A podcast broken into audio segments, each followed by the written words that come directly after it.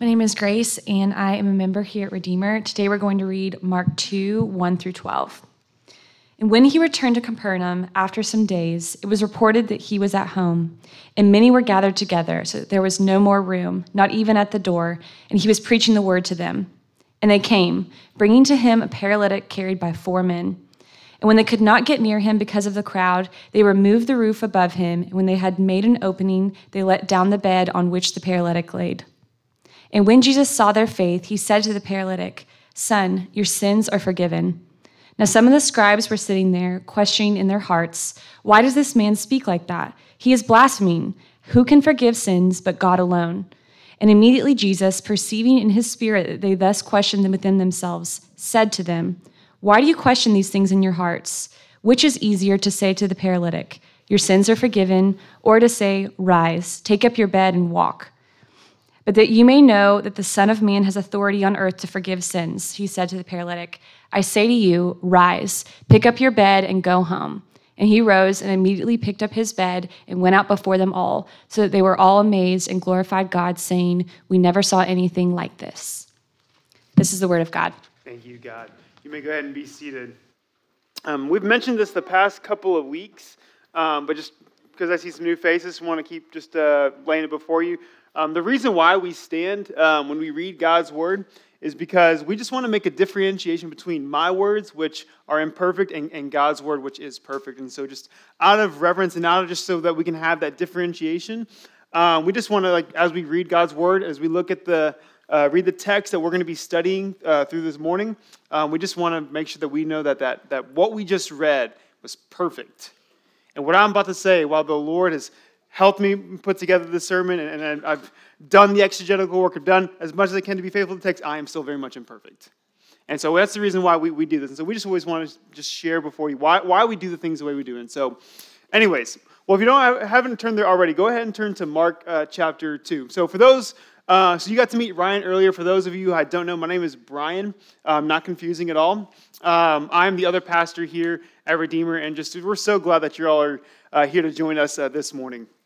So, well, it may not come as a shock to you guys, um, but, but, when you look at me, you probably don't see someone who's very good at, at mechanic stuff. Um, right? You're laughing because you know it's true. Um, but, but typically, what's if you have, say, for instance, this afternoon, your car breaks down and, and you give me a call. Hey, Brian, my car's broke down. Something in my engine's going wrong. Um, uh, what you're going to get from me is, hey, I'll be gladly to help. But when you open up that hood and I, I'm surveying all that's under there. You know what's going to go through my mind is? Exactly. That. Uh, just blankness. It's, so, what I'll try to do is because I am prideful and I am a sinner, I might try to throw out some knowledge. Yeah, it could be the flux capacitor, it could be uh, that little uh, wire doesn't look good. I'm, I'm going to give you some, some solutions that are ultimately going to be bad. Um, so when it comes to mechanic work, when it comes to electrical work, uh, you don't want to trust me because ultimately the problem that you have, whatever it is, uh, will not be resolved in my mind. I will not be able to be the one who can uh, give you. But as I look in the as I look in around the room, I see Forrest, I see Brian, I see Joe, I see guys who actually can help you. Right? They would be able to give you a proper solution uh, to your problem. Right? For me, on the other hand, I would give you a misdiagnosed uh, solution. I would give you. A, I would misdiagnose the problem thus misdiagnosing the solution. I wouldn't even be able to identify the problem, y'all. So, right? But so here's the thing if, if we don't know the problem to something, if we don't know the problem to something, we oftentimes won't know the solution. If we don't know the problem to any host of things that we encompass in this world or we face in this world, we will not know uh, the solution. And as we've been talking about throughout this series, uh, we don't have to look far beyond uh, our own, this own room, our own hearts, to see that something of this world, something within me, has not gone quite as it should be. We see brokenness, we see problems all around this world. And here's the thing you don't have to be a Christian to acknowledge that. You don't have to be a Christian to acknowledge it. As you look around this world, um, that something has not gone quite right. And, and, and the thing is, though, there's a lot of solutions to the brokenness that's around us. And a lot of these solutions aren't bad, but a lot of them won't get to the root issue of what's really going on. So here's the thing I'm all for good government. we want good government. Go- government is a good gift from God that He gave us um, to help establish order and, and, and all these different things. But the reality is, government makes a pretty crummy God. Government will not be able to fix the bigger problems that are going on uh, for, with all the brokenness in our world. Or here's another thing I'm a big fan of justice. We're a big fan of seeing, hey, we want to help those who are in need. We want to help those who, who, who have some help or who might be marginalized. But the reality is, social reform is not going to be the thing that ultimately deals with the biggest problems or with the biggest reasons of why we see brokenness around.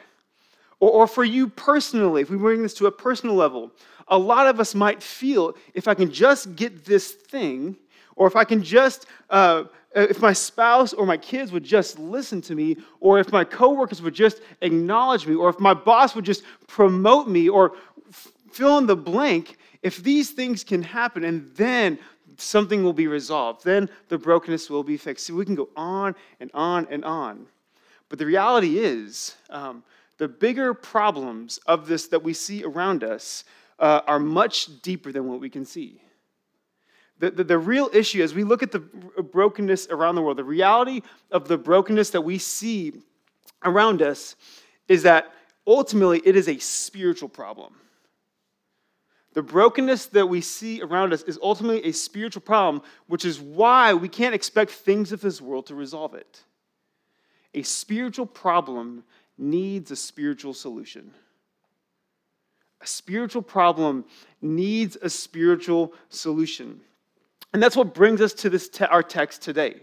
And so, as we've been talking about in this series, uh, as we've been going through the first uh, chapter or so of the book of, of the Gospel of Mark, um, we've been seeing that Jesus is coming to establish his earthly ministry. He's coming to build his kingdom. And ultimately, what his kingdom has come to do is to push back the darkness uh, push back the brokenness, push back the sin that's in our world. Jesus has come to establish his kingdom, and that's what it, it happens when he does, is that he's pushing back the darkness in our hearts, um, and ultimately, it's the, the dark forces, the evil forces that, that we don't see that are causing much of the darkness that we see around us.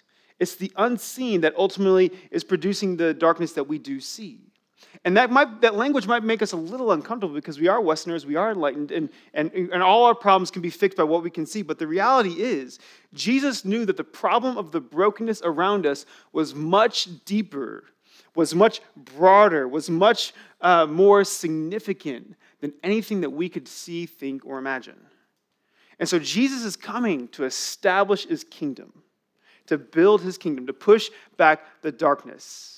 And as we're going to see, is that he sees that the, that the problem of this dark brokenness is a spiritual one, and his solution also is a spiritual one. So let's go ahead and read the first five uh, verses again.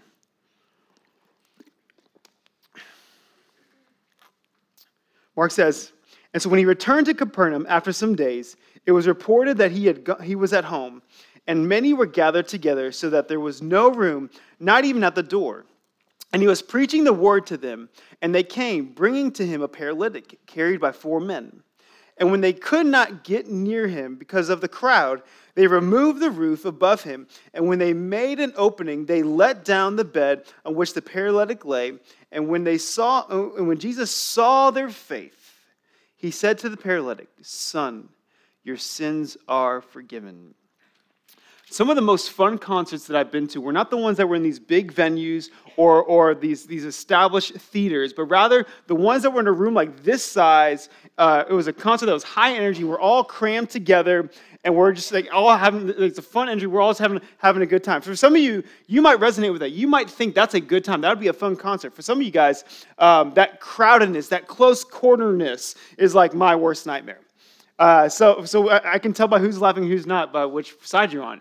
Um, but this idea of this close corneredness, like this, these concert venues or, or these, uh, these, these ideas of that, that the people are just so close together, that's the picture that's being created here uh, in, in the first couple verses. Jesus' return to Capernaum, which was a, bit, was a bit of a home base for him. And when he returned, people heard, and when people heard, they gathered to where Jesus was, uh, and they just crowded the door to listen to him preach. It was so packed, it was jam packed. And as the scene goes, uh, we see that there's this, this, these men. Um, there's five men total. Uh, one of them is a paralytic, and then four of them are his friends. They could have been a family member, they could have just been friends. We, we don't know the nature of the relationship. Um, but what we see is that these men were bound and determined to get their friend healed. We don't, we don't know um, if this paralytic man, if he had been, he has been paralyzed since birth. Uh, we don't know um, whether it happened later in life. But one of the things that would have possibly happened, but what we can know, is that back then a lot of people thought that it was some sin that caused this person to be diseased. It was something that this person did um, that caused him to be paralyzed. And so, either way, the, the, the, there was a sense of desperation um, from all five of them for healing, for, for, for their friend to be, be fixed. And so the crowd was packed. There was no room in there. And they weren't going to be like a concert and try to like crowd surf their friend to where Jesus was. That probably wasn't going to work out. So what do they do? They go to the top of this building. Usually these buildings back then had a ladder or stair step. They could have climbed on top and they just started picking away at the roof. I mean, just imagine for a moment if all of a sudden we're here, we're, we're, we're in service together, and all of a sudden, boom, someone just starts like opening up this, which first off, that's like a metal roof, and so it's like be really hard. But someone just like picks through, like, would that not be startling? Right? Think about this for a second. Let's put some, some, some life to this text. Would that not be a startling thing to all of a sudden see someone just lowered to the roof just being torn open and someone being come down? That's the scene that's being pictured here and painted here. We see a sense of desperation. We see a sense that these men knew what Jesus was about, knew what he could do, and they were seeking to, to be near him, to be healed. And in verse 5, uh, Jesus says two important things, or two important things happen in, in verse 5 that really begin to set the tone for the whole entire text. First off, Jesus says something to them. As he sees this man being lowered down, he, he, he acknowledges their faith. He says, he says that their faith, he said he saw their faith. Now, why is this important? Why is it important that he saw their faith? Well, what is faith? Uh, faith, as, as the word literally means, is the conviction of what's true. It's this conviction of what is true. And so when we really believe something, um, that'll show itself in, in, what follows flows from our life. It's the conviction of, of truth. And so what these men knew was that Jesus, because he's been to Capernaum before, Jesus was able to heal. They'd seen people who were sick, they'd seen demons be cast out, they've seen all sorts of healing going on from Jesus. So they knew that Jesus was a healer and he was being able to help. Now, the thing that's important to note here is he says they, Jesus, uh, Mark acknowledges their faith, but we don't know exactly what, because what is, how does Jesus respond to them? He says, Son, your sins have been forgiven. So, so we don't know that, the, that their, asked the, the, the, their faith was this, the, the resolution of their faith was to be, have their sins forgiven. They didn't, they, they didn't necessarily indicate that, that their sin, that, the, that sin was this paralytic's main issue. Like, well, at least we know that it was, but they didn't know that it was main issue. His main issue, as far as his mind goes, was, hey, I, I would like to walk again. I'd like to be, be healed. And so we don't know uh, if this man was really wanting his sins dealt with in that moment. But Jesus, and that, that term when he says son, it's a term of, of love and endearment. He, he, he sees the, parallel, the paralyzed man, and he sees something bigger that's going on. He looks beyond just um, the obvious brokenness of this man. He looks beyond just him laying on this mat, unable to help himself probably a social outcast. He looks beyond that and he sees something much bigger. And Jesus, in his grace, even if that their faith wasn't wanting to deal with their sin, was enough for him to deal with the bigger issue. And like I said before, the bigger issue was not his paralysis. The biggest issue was not his paralysis. And Jesus isn't saying that's unimportant. Jesus is not saying here that, that this was an unimportant thing for this man to be healed, but he's looking to see the bigger thing. And he sees that their faith, that, that their object of their faith was Jesus, that he was able to be the one who could heal him. And so he's moved by their faith. And then what does he say next? He says, Sons, your sin are forgiven. The obvious need was the physical ailment, but the real need was his sin. The obvious need was his physical ailment, but the real need was his sin. Something deeper was going on. Something much bigger than what he could see, what these, these men could see, what the whole crowd could see, what the scribes and Pharisees could see. Something much bigger was going on. And Jesus is beginning to show, as he's establishing his kingdom and pushing back darkness, he's beginning to show that he is going to be the one who's going to be dealing with the bigger issues. And so, what Jesus forces them, forces them and forces us to ask honestly um, is that sin is a much bigger issue than we realize.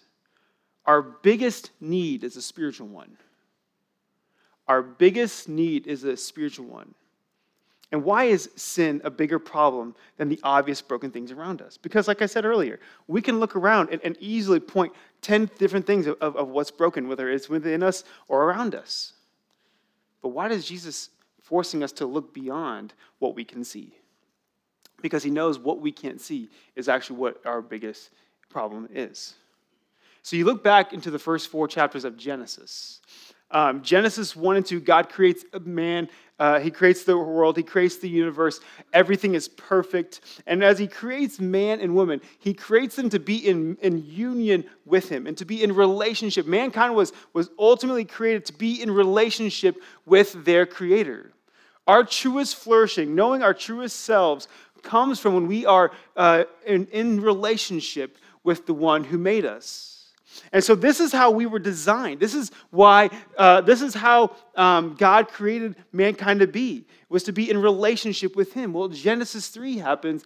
Adam and Eve eat a piece of fruit, uh, and it wasn't about the fruit, but rather what the fruit represented was a distrust of God. It represented a, hey, God is holding out on something.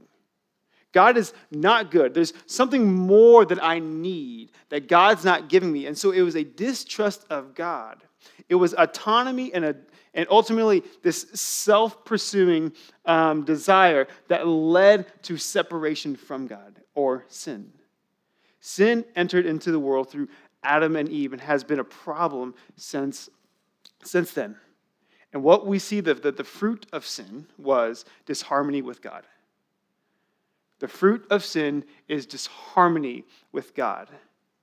And we see the nature of sin uh, even shared in Genesis 4 7, after uh, Cain, encounter with Cain and Abel. And, and, God's warning Cain, and he says to Cain in, in Genesis 4 7 that sin is crouching at the door and its desire is contrary to you, but you must overrule it. Another version says that sin, its desire is for you. So not only does sin cause this harmony with God, but the nature of sin is to overrule you. The, the, the, the, image that's actually being given here when he says sin is crouching at the door, think of like a lion who's like hiding behind some grass, waiting to pounce on its prey. Right? We've seen the nature documentaries, we've seen those images. That's the image that's being given here of sin. It's, its desire is for you, and it's to overrule you. And we know as it, Romans says, as it says in Romans, the wages of sin is death. Sin perpetuates disharmony with God. And so, and from Genesis 3 all the way till April 10th, 2022, sin has been the issue of all the problems that we see. This, multi, this thing that multiplies brokenness, this thing that multiplies and perpetuates darkness. And so when we look around the world and we see all sorts of brokenness, we're seeing the effects of, of a world that is not in harmony with God. We're seeing the effects of a world that is not in harmony with God. And so, so from a theological perspective, if you were a Christian in here, I haven't said necessarily anything that, that you would disagree with. Right? We would all agree that sin is the problem. Sin is what separates us from God. Now, I will say this if you're not a Christian here, I understand that the concept of sin might be a little weird. Uh, there may not be a category for you of it in your mind other than what you've just heard. And I would get that. If I wasn't a Christian, I, I would be in that same boat too. But if we are a believer in Christ, we understand that sin is the thing that separates us. So, from a theological perspective, we would agree with this. But functionally, the question I would ask us is do we actually believe it? Functionally in our lives, do we actually believe it? Because a lot of us, and I'm going to throw myself in here, is that we tend to fix our own brokenness with more broken things. It's like trying to clean up mud on the floor with more mud. It's just going to make the mess multiply. It's just going to make the mess multiply. And here's what I mean by this. Here, here, here's something to, to think, about. When we don't see sin, um, which is a spiritual thing, when we don't see sin as the biggest cause of brokenness, we will view things of this world, often good things, not necessarily bad in of themselves, we will view things of this world as what can fix our brokenness. When we don't see sin as the biggest problem of, of our, our world, of our society, then we will look to other things of this world as the solution for what uh, can fix the brokenness around us.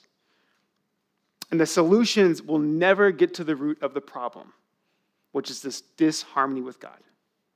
The solutions will never get to the, to the issue. Like I've said before, good government is a great thing, but good go- government does not provide harmony with God. Education is a great thing.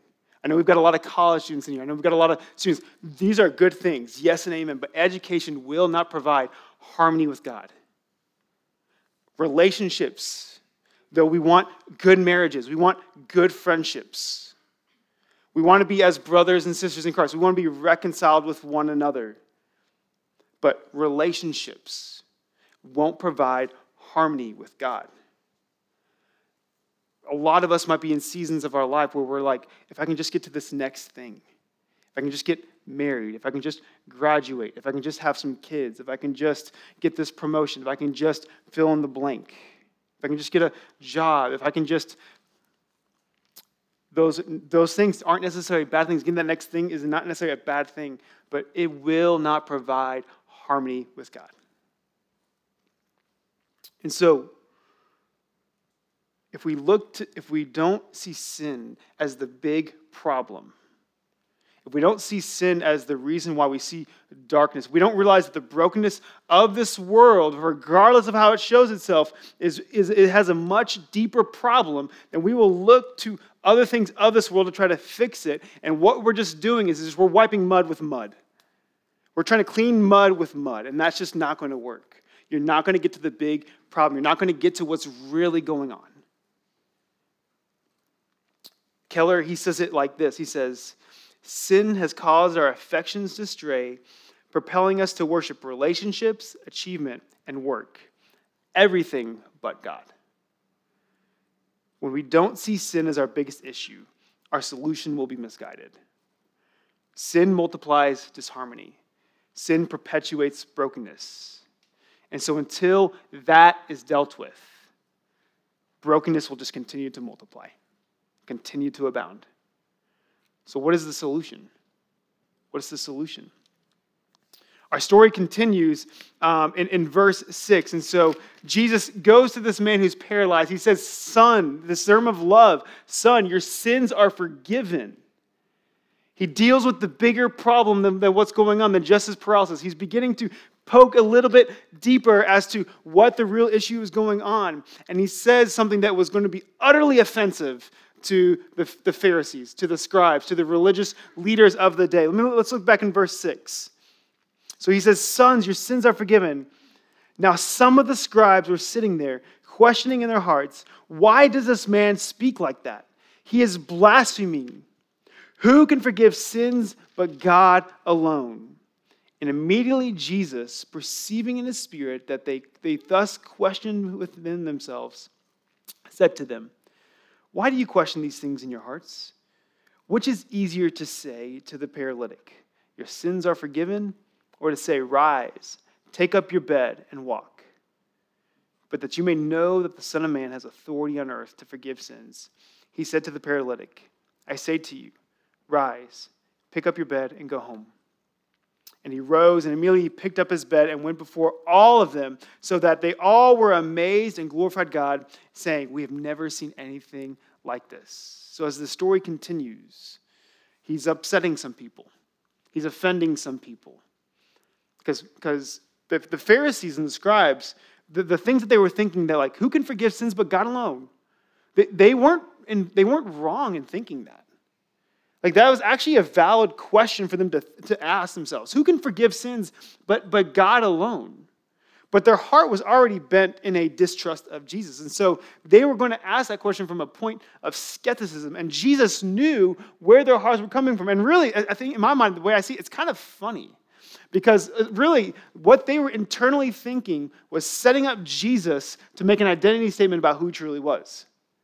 They were, they were setting him up. They were giving him a softball to actually, before all these people, before this big crowd. And keep in mind, as this little dialogue is going on, the paralytic man is still probably sitting there, probably still paralyzed. So, so, so there's, I mean, there's a lot of probably confusion, like what's going on here? Um, but Jesus, he confronts their questioning. He confronts them, uh, their, their, their questioning of, of hey, can only God forgive sins? And he says, um, which is easier to say? Your sins are forgiven, or rise, take up your bed, and go home. So, so what is the point that Jesus is making here? What's, what, is he, what is he getting at? He was right. It's easy to say that your sins are forgiven. And we can all say things and not actually like have the words to back it up. Like I said, hey, I can fix your car. As we've learned earlier, I'm not going to be able to fix your car, right? We can all say things, but um, do we actually uh, do those words actually have like backing? Do they have authority? That's the big issue that's going on here is a, this issue of authority. And so what, so what jesus is saying is, is he's acknowledging which is easier. Yeah it's easy for me to say that your sins are forgiven but what's harder is to tell that man to, to, to, to be healed and go home.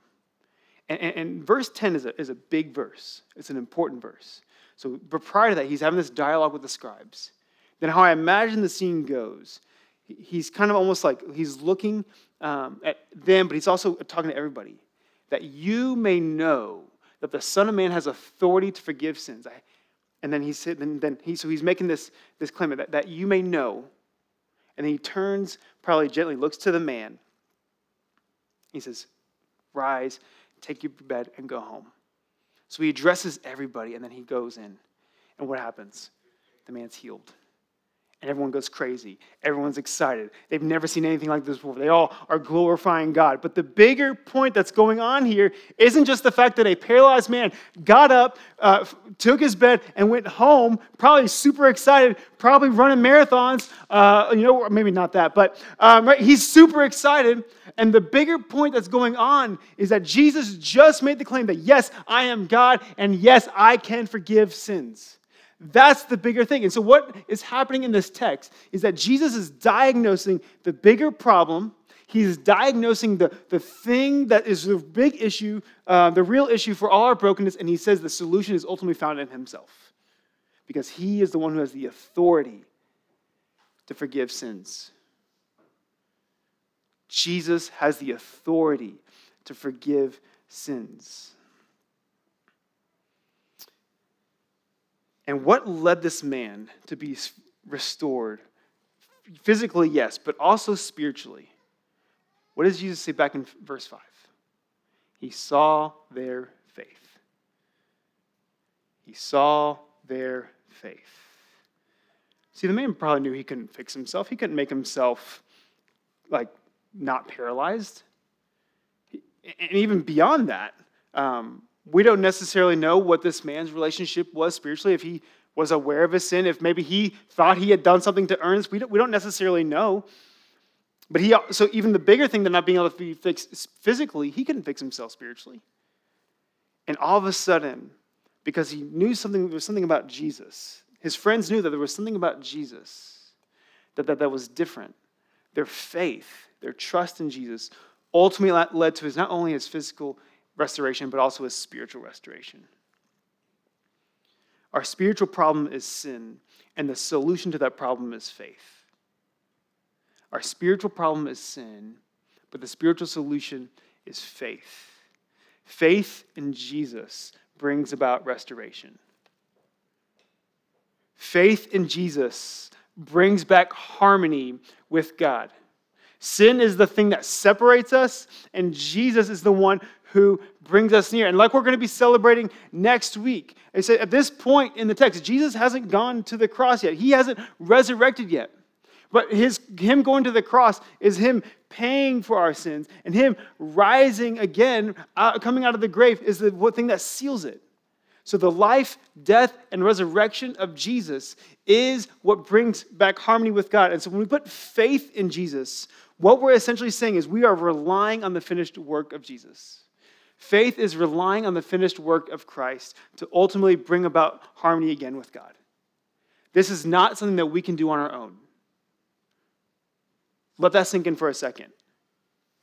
Because so many of us in here, and I'm going to throw myself in this, have such a performance minded attitude that whenever we mess up, whenever we sin, whenever we feel like we've just blown it again, we have some kind of weird, twisted self penance. And we think, I've got to, clean myself up. I've got to do some certain things. I've got to, got to be okay. I've got to not do that thing for a couple days, and then God and I are good. That's you trusting in yourself, and that's, again, you trying to clean up mud with mud. Faith is trusting in the finished work of Christ to ultimately bring about harmony with God. Faith is a trust of what's true, is a conviction of what's true. Paul says in Galatians 2:20, he says that I have been crucified with Christ. It is no longer I who live, but Christ who lives in me. And the life I now live in the flesh, I live by faith in the Son of God who loved me and gave himself up for me. What, what, what, is, what does faith in Christ mean that Paul talks about here? Um, in the New City Catechism, they actually give a great explanation. He says that faith in Jesus Christ is acknowledging the truth of everything that God has revealed in His Word, trusting in Him, and also receiving and resting in Him alone for salvation as He has offered us in the gospel. So, for those of us who have put our faith in Christ, Here's what that means for us that Jesus dealt with the spiritual problem that we all have. The brokenness that's even within us. Let's just let's look, let's not look out there because we can we know that, but look internally. The brokenness that's in you and I, that we are all well aware of. Faith in Christ, faith in Jesus brings, brings healing of that. Past, present, and future sins Jesus has dealt with on the cross. And his, and his, him resurrecting seals it. And so, so, what does it look like then for you and I to, to have uh, a life, to walk in a life of faith? Repent and believe. Repent and believe. A life in Christ. As we grow and as we mature, um, we, don't, we don't need less and less of Jesus. We actually need more and more.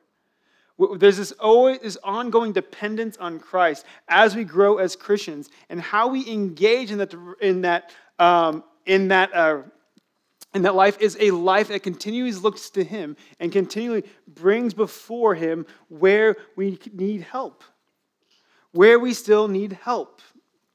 And so, a life of repentance, it's not walking um, like Eeyore with our tail between, we're always just guilty and sad, but rather it's a life that rests in Christ and looks to the finished work of Jesus to ultimately be our ultimate hope. Because if our real need is a spiritual one, then the solution is a spiritual one. And that spiritual solution is provided provide in the person of Jesus. And Jesus gives us harmony with God. And harmony with God means that you are permanently a son and daughter. Harmony with God means that you are forgiven sins, past, present, future.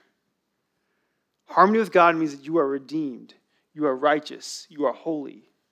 Harmony with God means that you are chosen and dearly loved. This is true of you not because you've done anything other than faith in Christ, believing that He was enough. He was enough to restore me back to God. That's it and then all that's true of you. And so faith in Christ is the starting point for things to be made new. Faith in Christ is the starting point for things to be made new. It does not mean that the many problems and broken things that we see around us are unimportant. Um, we have to understanding, though, that the root issue of the brokenness around us is a, dis, is a world that is disharmonious with God, is a, is a world that needs Jesus is a world that needs to know that there's life found uh, in not in ourselves, not in what we can accomplish in this world, not in fill in the blank, but rather there's life found in the person of Jesus. And so, one of the greatest testimonies that we can actually show the world is, is actually show them that, like, because one of the biggest things I think we, we hear all the time is that I don't want to be a Christian because Christians are hypocrites. We've heard that, and we are. We are. I mean, all of us have sin, all of us struggle, but yet all of us have a Savior we can go to and look to. He's redeeming us, He's helping us, He's saving us. And, and, and the thing is, we get to point people to the hope that we have. That, yeah, I am inconsistent. Yeah, I do struggle sometimes. Yeah, I, I don't always want, but Jesus is making me new. Jesus is dealing with the brokenness within me because I am now in relationship with my Creator. And so, um, as we wind our time down, and band, you guys can go ahead and come on up. Um, the question that I want us to think about um, as we leave this place um, to think about is do you see that your biggest need, that the world's biggest need, is a spiritual one? Do you see that your biggest need is a spiritual one? Or do you still think that something else will ultimately fix the problems of this world? Or something else will ultimately fix the problems that you have? That is a fundamental question that we have to ask ourselves and deal with honestly. Because how we answer that will very much affect the way we view things of this world. If we see that our biggest need is a spiritual one, that causes us to lean into Jesus more and help us see that as we look to the things of this world that we can't put ultimate hope in them but if we are expecting the things of this world to fix uh, a spiritual problem, we will be always, time and time again, disappointed. Because broken things can't fix broken things. And, and so, as we take communion together, um, what, what this text is encouraging us and reminding us is that the, the, our biggest problem is a spiritual one. And Jesus came to fix that problem. And so, when we take communion, when we get to um, partake, uh, in the take take partake in um, taking the bread and, and drinking the juice, which represents the body of Christ broken for us and the blood of Christ spilled for us. When we get to uh, partake in communion, we're reminded that not only do we have this common hope in Jesus, that, that as a church, that we all have the same spiritual problem and we all have the same spiritual solution. Not only are we getting to remind ourselves of that, but we are getting to preach the gospel to ourselves. That this is something that I did not earn. That this harmony with God, which is my biggest need, is not something I gained because I earned it and I was good enough, but rather it was something that Jesus paid for for me. This is what we get to celebrate. This is what we get to remind ourselves and one another of. But as you do, me, think about the question do you see your biggest need as a spiritual one? And for those of you who in here might not be a Christian, I would ask you to consider Jesus today. I would ask you to consider um, what do you think will fix the brokenness that might be in you or around you? Why not Jesus? I would ask you to consider. I, and also, so we have our communion cups uh, in the in back, in the front. Like I said before, if you're not a believer, we'd ask you from a refrain, but we would ask you to consider Jesus. A spiritual problem needs a spiritual solution. Thanks be to God for Jesus Christ. Thanks be to God that He provided the solution for us. So, God, thank you that you have dealt with our sins, that you have dealt with our biggest need. I pray that you would help all of us continue to look to Jesus for life. God, we need you. So, Holy Spirit, I pray, I ask that you would help us deal honestly. However, you're working, however, you're moving within us. Lord, I pray that you would help us deal honestly with the things that you might be uh, poking in our hearts at. And God, know that as we wrestle and as we're dealing with these things, honestly, Lord, that we are dealing with these things not with a father who is wagging his finger at us or who's mad at us, but rather with a father who loves us and wants us to walk uh, in fullness and knowing him, then sometimes that can be hard. And so, Lord, we love you, and we just ask that you move during this time.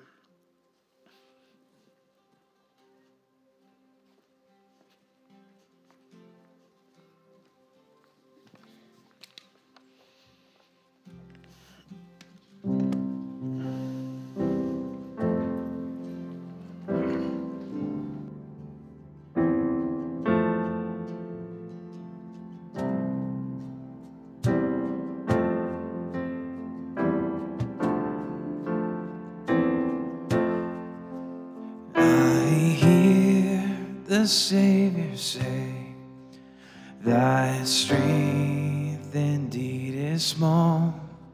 Child of weakness, watch and pray. Find in me thine all in all.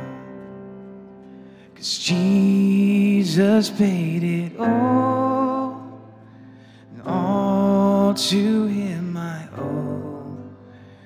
And sin left a crimson stain, he washed it white as snow.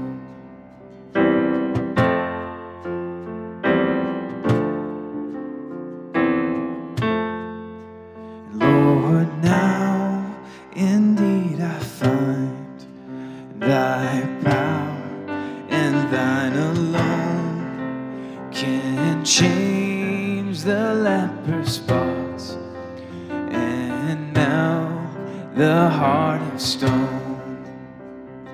It's Jesus paid it all, and all to him I owe. And sin had left a crimson stain. He washed it white as snow.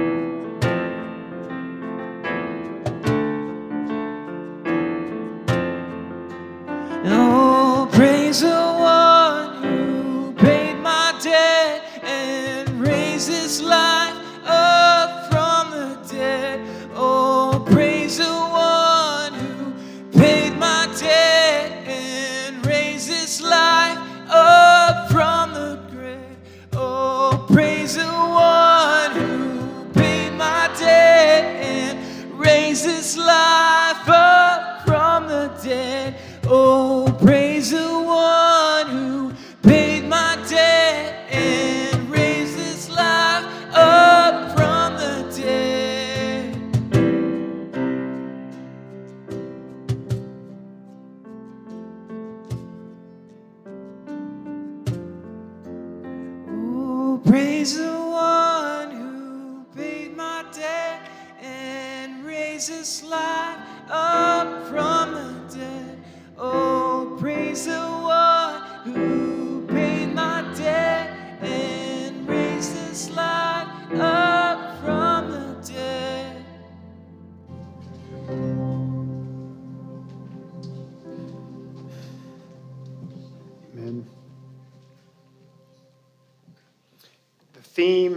of today and really this, this whole series um, is look to Jesus.